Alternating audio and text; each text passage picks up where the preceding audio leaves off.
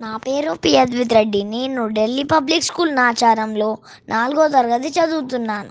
ఈరోజు నేను చెప్పబోయేది తెలుగు భాష గొప్పదనం గురించి.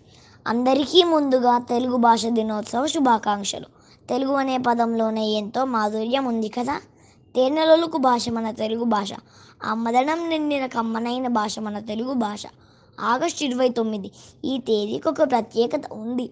వ్యవహారిక భాష ఉద్యమకర్త అయిన గిడుగు వెంకటరామమూర్తి పంతులు గారి పుట్టినరోజు గ్రాంధిక భాషలో ఉండే పాఠ్యాంశాలను వాడుక భాషలోకి మార్చాలని ఎంతగానో కృషి చేసిన వారు గిడుగు వెంకటరామమూర్తి పంతులు గారు. తెలుగు భాషకి ఈయన చేసిన కృషి చిరస్మరణీయం.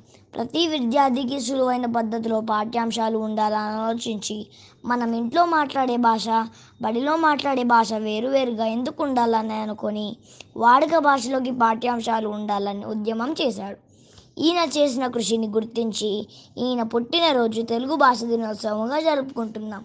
ఈ సృష్టిలో ఒక మానవులకు మాత్రమే మనసులోని భావోద్వేగాలను బయటపెట్టడానికి భాష తోడ్పడుతుంది.